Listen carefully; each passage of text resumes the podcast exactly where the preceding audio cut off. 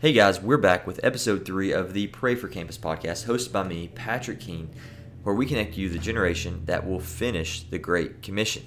And spoiler alert, I really believe that's college students. It's those dang Gen Zers that are currently taking college courses right now that I think will take the gospel to every nation on the planet.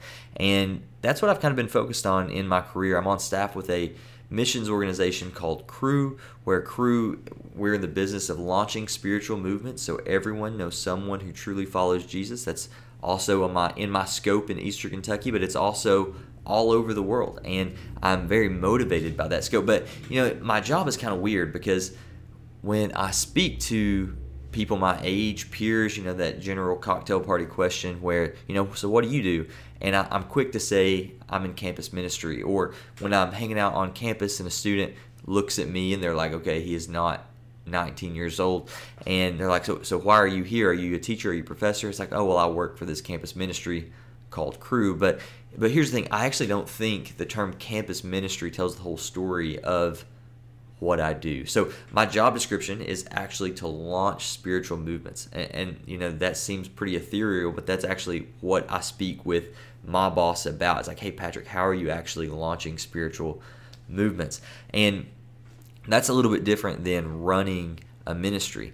And I have an article here from Tim Keller. Um, he wrote this for the Gospel Coalition about 10 years ago. And as I was going through it, I was like, man, this is a great article that I want to share with people who care and love our ministry. And I want to start by defining our terms a little bit. He calls a ministry an institutionalized organization that's held together by rules, regulations, and procedures, not necessarily by shared vision. And um, some of these ministries are a little more programmatic and they rarely focus on this all encompassing vision. Participants engage in ministry activities, but they don't really get in charge of very many ministry activities. Ministries are often known for like strong leadership, and it allows for a participant to come and attend a ministry. The, the way this might look in my campus context is I, I catch a student for four years of their life, uh, four years that they're going to be on my campus. And if I'm running a ministry, that means I'm going to create these programs where they can come attend and enjoy and hear good things and maybe hear more about Jesus. But they just attend those things for four years and then it doesn't really have a huge effect on their life going forward. But I feel like a movement is a little bit different. Even in the name, in the way we say that, it sounds more dynamic, it sounds more exciting. And here's what Keller says about movements a movement is marked by an attractive, clear, unifying vision for the future together with a strong set of values or beliefs. The content of a vision must be compelling and clear so that others can grasp it readily. So it sounds like there's something that's more specific about vision that separates a ministry from a movement. And it kind of, as I read the article, one of the hallmarks here is it has a simple yet strong vision that can be grasped by all participants. There, there's a saying that I was I was taught on uh, earlier in my staff career that we have this members to ministers mentality. Everything we say from the front it's actually a call to action from all the participants to kind of get on the wagon and take that take that outside of the walls of our movement. So it's not something that you're going to necessarily just come attend. It's something you're going to participate in. And I've noticed this phenomenon in movements that I've been a part of um, in my staff career. And I, I say this to young people all the time, people that are just getting involved in Cru. You don't look around and see very many juniors and seniors and I truly believe that's because we've cast such a big vision that people don't just come and attend Cru for more than two years unless they're actively going out and being about winning students to Christ, building them up in their faith, and sending them out to have a mission of their own. It, it, we're just not entertaining enough. We're not entertaining enough for them to come to a meeting every week, sit there, hang out with friends, and leave. Because every week we're asking them to go out and share their faith we're asking them, hey, we got this big crop of freshmen coming in, like go talk to new people and go get their phone number and go hang out in the student center or go lead this Bible study and not only lead the Bible study, but get people to interact, which is difficult to do. Hey, I, I wanted to interrupt this podcast uh, a few minutes after I've recorded it and I've been editing it, and I wanted to ask a question. What happens when one of those type of students, those students that have been a part of a real movement, in at the university level, graduate and get plugged in at your church. I, I was doing some reflecting on that as I was getting my stuff together, and I think they would be incredibly discontent.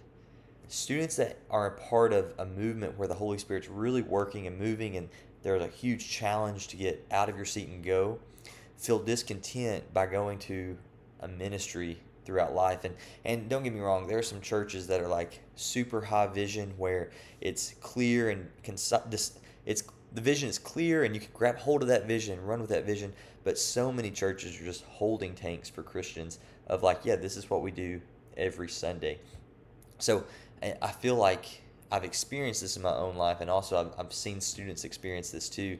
That a lot of your common ministry focused churches don't know what to do with these students that have been involved in a movement. So, anyway, back to our previous message. Uh, there's a quote here by Bill Bright that says Movements begin when a few people discover the truth, live it out, and share it with others. And as I was thinking about those three concepts discovering the truth, live it out, and sharing it with others it gets increasingly less common. First of all, discover the truth, trusting Jesus.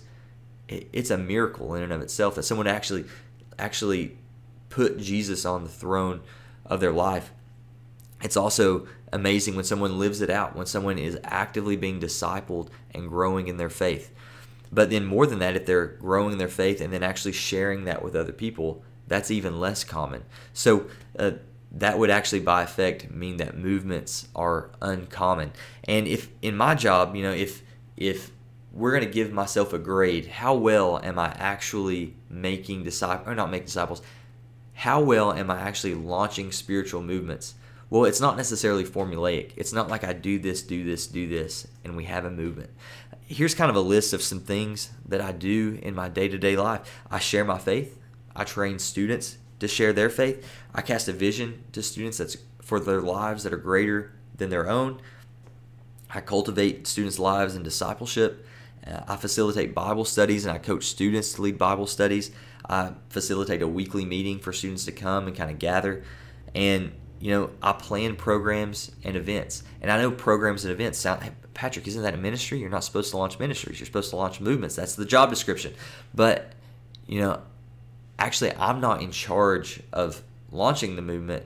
It's actually God. So another thing I would add here is I pray like crazy that God would pour out his Holy Spirit on the little feeble ministry that I'm holding up. And, and honestly, as I look back on the year, I've seen God ignite something. And, and I'm, I, I think it's a movement. I think it's on the edge of being a movement. We have more people around than we had in the pandemic. Not that numbers make that big a difference, but but the people around care about something bigger. They're catching the vision for something bigger. But 80% of our students are freshmen and sophomore. So I kind of feel like like we have this kindling, this ministry kindling of students that are asking que- good questions, that are thinking good things, that want to share their faith with their friends.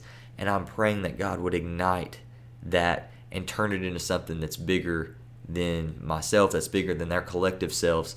And that's a fun part of my job because it, it puts all the impetus and all the trust on Jesus. Because actually he wants a movement to be launched more than I want a movement to be launched.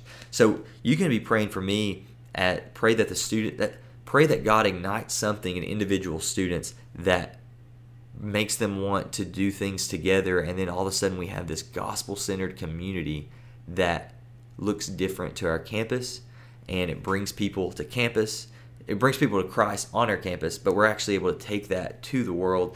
I, am praying that we have students go on summer mission this summer to to unreached people groups all over the world. We sent one student last year, and it was kind of a relaunch of our sending forces. And I pray that we could we could easily have eight to ten students go internationally next summer. That it's we have that good of quality caliber of students. The question is, do they answer the call? The question is, do they really yield to what the Spirit's doing in their lives? So let me take a second to pray for us, and you can pray for me as I pray for what God's doing on campus. God, thank you for these students that have agreed to come around and, and be involved in Cru and be involved in this ministry, God. But we trust that only you can turn that into a movement. I pray for each one of our leaders that you work in their heart and just make them walk closer with Jesus than, Jesus than they've ever walked. And I pray that when we step back on campus, that we can have a system in place that allows people to get involved, hear your vision, be transformed by your spirit, and then go out to the rest of the campus, out to the rest of the world. And I pray that by May that we could be sending students um, on summer mission, both in the United States and internationally. Lord, I love you. Your name we pray. Amen.